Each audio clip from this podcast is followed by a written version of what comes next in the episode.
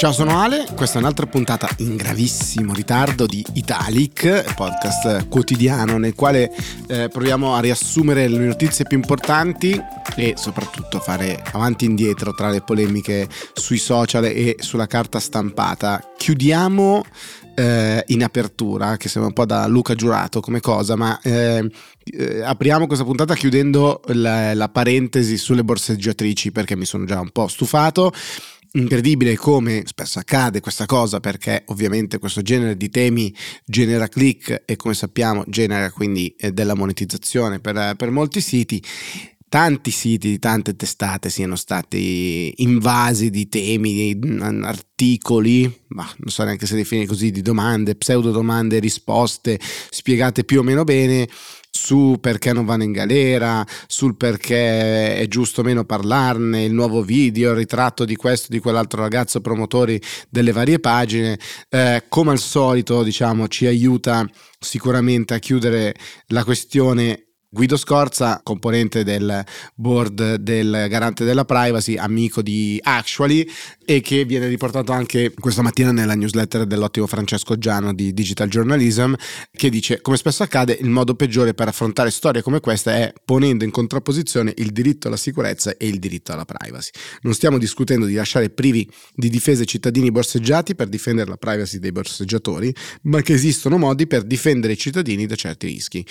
Quei video possono essere fatti nella misura della denuncia perché arrivino alle forze dell'ordine, così che facciano il loro lavoro, ma non perché finiscano spiattellati sui social network, di fatto invitando forme di autogiustizia e anzi facendo già autogiustizia attraverso la pubblicazione. E quindi direi così la possiamo chiudere e basta, anche se, come dire, sicuramente genererà qualche traffico in più, ma ehm, a questo podcast non interessa. Quello che a noi interessa invece sono le notizie che ci sono, diciamo i temi soprattutto che trovate sui giornali in questi giorni e eh, le polemiche che ci sono. Devo dire che purtroppo, mi scuso, la puntata di ieri eh, di Tali che non è uscita, ma ero in volo perso da, di ritorno da, da Austin, Texas, e Lufthansa ha pensato bene di lasciarmi a piedi a Francoforte. Non sono riuscito ad arrivare in tempo per fare um, Italic e mi sono perso la possibilità, ma non volevo giocarmela del tutto, di eh, rilanciare un video meraviglioso scovato da, come sapete sono un grande fan, l'ottimo Luciano Capone, un video che ritrae Mario Turco dei, eh, dei cinque Stelle, che dice che da sempre digitalizziamo, in una, credo in un evento abbastanza eh, limitato, locale, vecchiotto, perché eh, c'è scritto mercoledì diciotto maggio, quindi eh, deve essere ormai di, di qualche tempo fa. E sostanzialmente quello che si dice è che da sempre l'uomo digitalizza, anche l'aratro è stata una forma di digitalizzazione.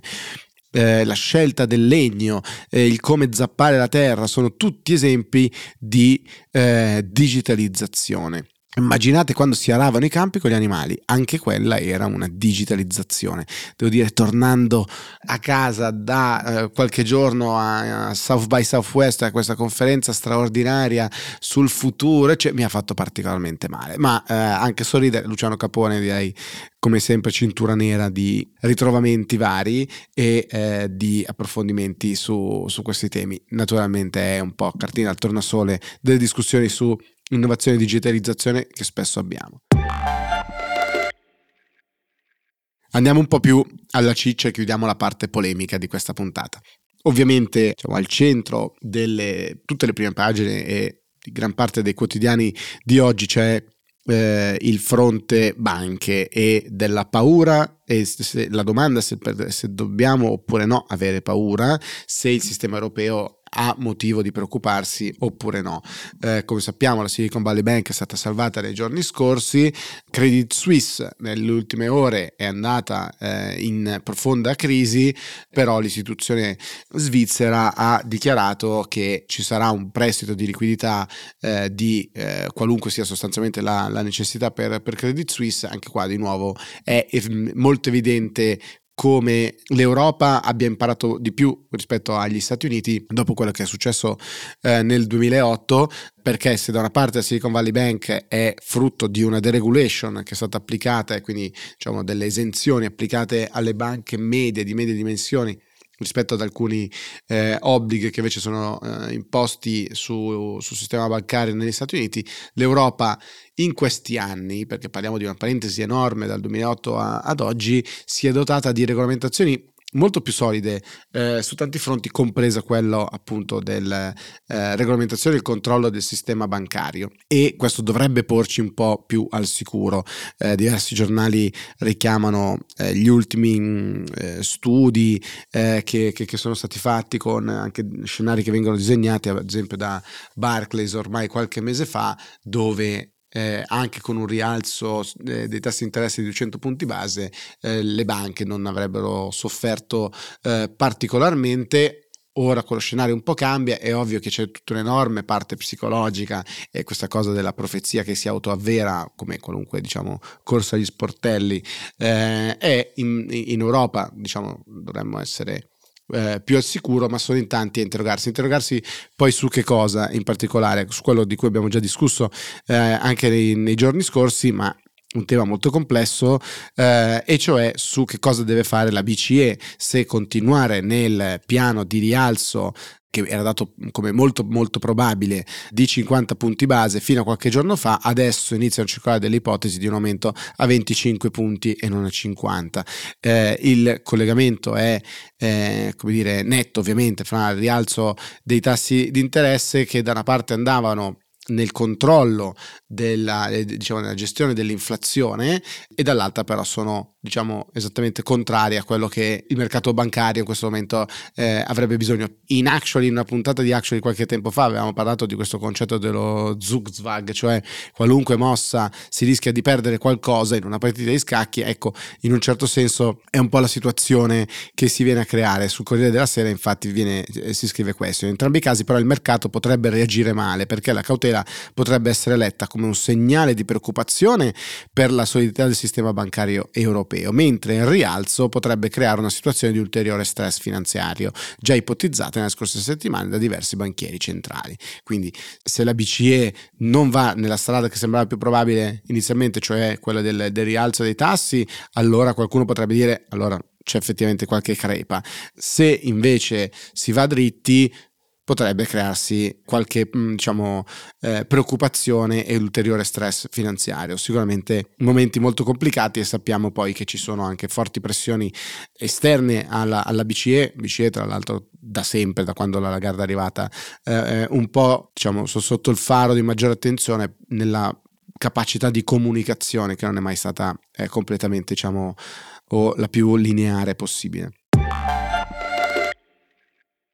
Chiudiamo la parte dedicata, dedicata alle banche e a quello che succederà sui mercati e sui tassi di interesse. Eh, continueremo ovviamente a parlarne nei prossimi giorni. Eh, avrete sicuramente visto tutti quanti le immagini che sono arrivate ieri da Napoli, prima della partita in cui Napoli ha eh, stravinto di nuovo e meritato la sua qualificazione in Champions, ma nella giornata invece c'erano state delle scene orrende di, di devastazione del centro storico di Napoli, auto della polizia incendiate eccetera, e eh, ovviamente è scatenata, si è scatenata anche la battaglia diciamo politica aperta da Calenda, Carlo Calenda di eh, Azione, che dice: quando ti serve un ministro degli interni equilibrato trovi un questurino, quando ti serve un ministro questurino trovi il nulla. Parole dure che aprono la strada all'attacco delle opposizioni per l'operato di Piantedosi e del prefetto di Napoli Claudio Palomba sulla guerriglia fra piazza Bellini e piazza del Gesù, con l'assalto di circa seicento ultra dell'Eintracht senza biglietto per lo stadio Maradona dopo il divieto della prefettura, responsabili con i rivali napoletani di devastazioni, incendi e scontri con la polizia. Alla fine ci saranno anche sette arresti fra i tifosi napoletani per quello successo ieri, ed effettivamente è interessante tutta la ricostruzione che viene fatta, perché anzitutto ci sarebbe il sospetto dei media tedeschi che ad aggirare il divieto di vendita dei biglietti ai tifosi tedeschi siano stati i tifosi dell'Atalanta, gemellati con l'Eintracht e rivali dei napoletani, tanto che ieri sera fuori dallo stadio, dice il Corriere della Sera, eh, dallo stadio di Bergamo è comparso lo striscione "trasferte vietate, così non lavorate, basta prefetto con le stronzate". Il Viminale non replica le accuse, ma viene fatto notare come il prefetto Palomba avesse per due volte vietato la vendita dei biglietti ai residenti a Francoforte. L'undici marzo il T A R eh, della Campania ha sospeso il provvedimento accogliendo il ricorso dell'Eintracht rappresentato da cinque avvocati, e in linea con il pensiero del presidente della, della UEFA, che aveva definito intollerabile il divieto di far partire i tifosi tedeschi. Il giorno successivo Palomba ha emesso un altro divieto per l'acquisto di duemilasettecento tagliandi, non è bastato e in seicento sono partiti lo stesso. Quindi eh, il Ministero del, degli Interni, la Prefettura dicono: ci avevamo visto mh, giusto sostanzialmente, avevamo piena contezza della pericolosità dei tedeschi, non ci hanno ascoltato fino in fondo, mettiamola così. Le opposizioni dicono: vi siete fatti sorprendere. Invece eh, Ministero degli Interni e Prefettura dicono: no, abbiamo anche, come dire, disposto un migliaio di agenti. Sicuro sono scene orribili, insomma, frasi che può sembrare di circostanza, ma è davvero eh, brutto vedere quello che è successo ieri in centro a Napoli. Piantedosi rimane un po' al centro di un attacco continuo da parte delle opposizioni. Prima era per i migranti, ricorderete le frasi criticatissime, eh, giustamente devo dire, eh, da, da tutti quanti a, dopo la tragedia di, di Cutro, che erano parse, come dire, leggere, irrispettose, eh, in cui dicevano che lui non sarebbe mai partito davanti anche alle difficoltà, alle tragedie eh, che vivono queste persone. Le richieste di dimissioni da parte delle, eh, di tutti quanti sostanzialmente, delle, da parte delle opposizioni, e adesso questo nuovo fronte all'attacco.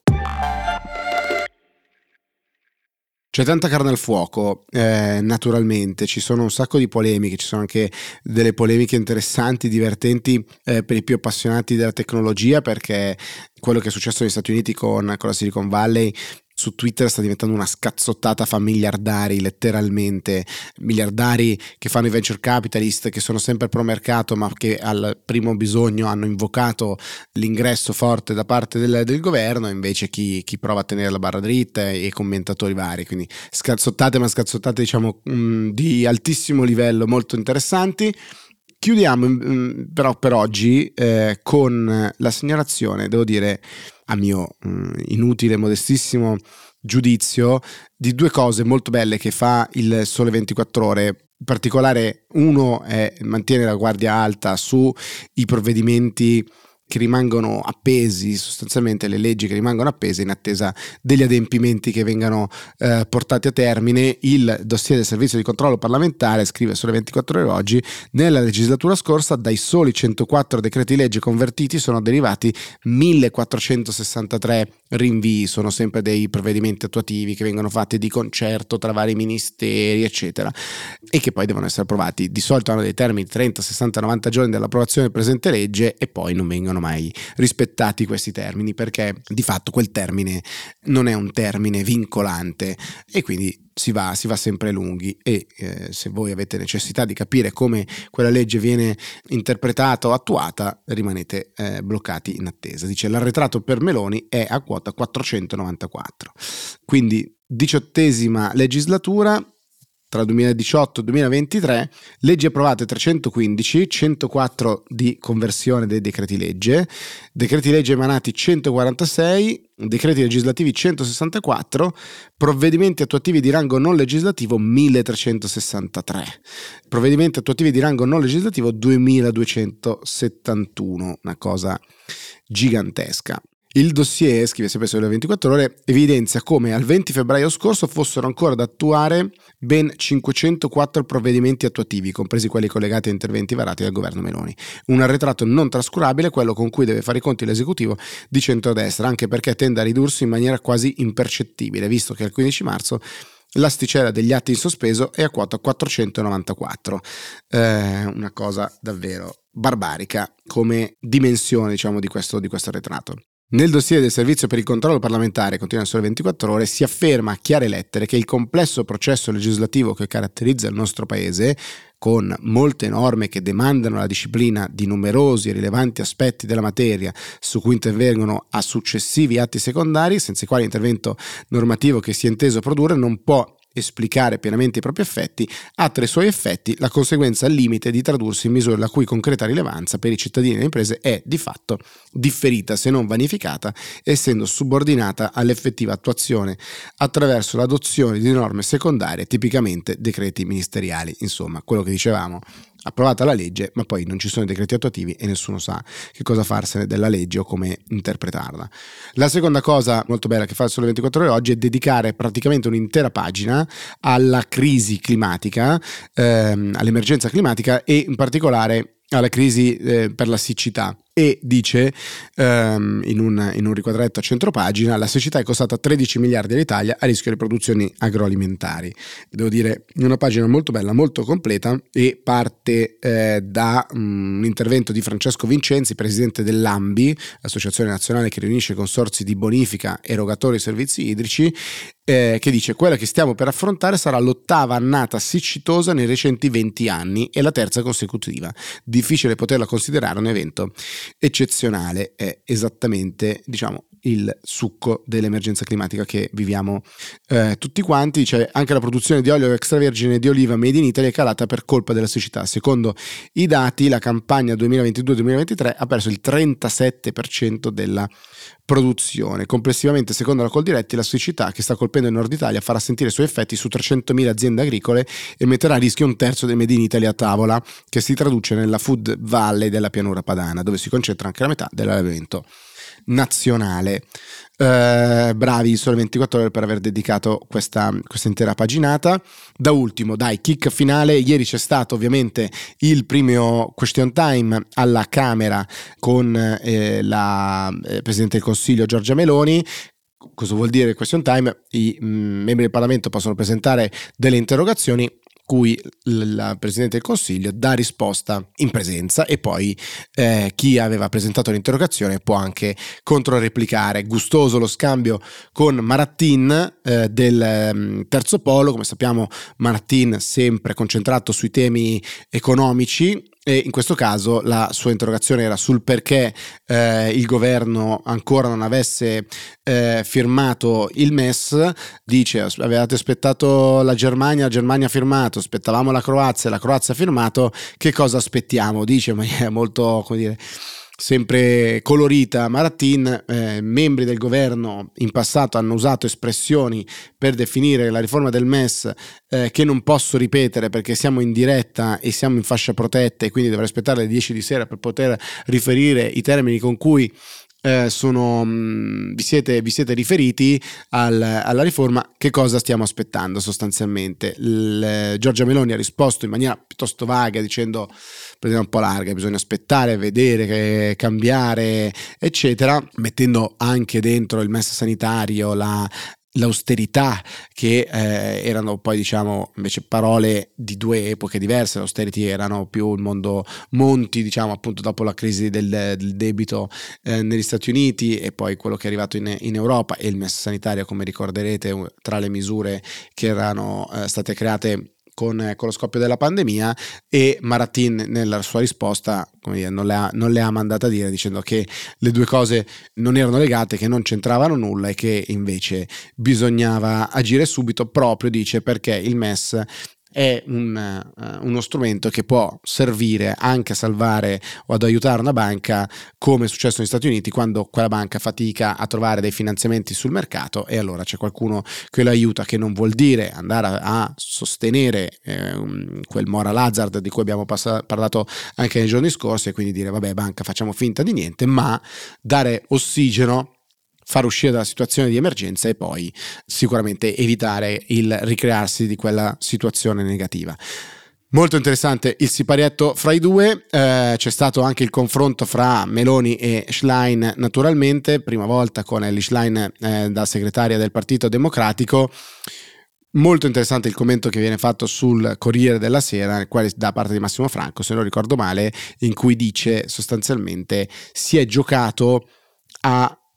essere quanto più distanti possibile, a rimarcare le distanze. E questo è un dato davvero eh, che vale la pena sottolineare, perché il P D in particolare non ha un incentivo oggi, se non a eh, prendere posizioni, come dire, nette, quanto più nette, un po' per le esigenze della base, un po' perché sono eh, la base programmatica con quale Elly Schlein sicuramente ha ottenuto questo ehm, risultato, e un po' perché poltrone e diciamo elezioni, posti di potere ra- eh, ragionevolmente da qui ai prossimi mesi a livello nazionale eh, non ce ne sono, e quindi eh, non sarebbe premiato trovare diciamo così un avvicinamento, e anzi il distinguersi e rendersi più ehm, in maniera identitaria lontani in questa fase premia. Chissà che cosa ne sarà però del dibattito pubblico e ovviamente anche della qualità della produzione legislativa, che poi dovrebbe essere al centro della nostra attenzione. Noi ne parliamo anche domani.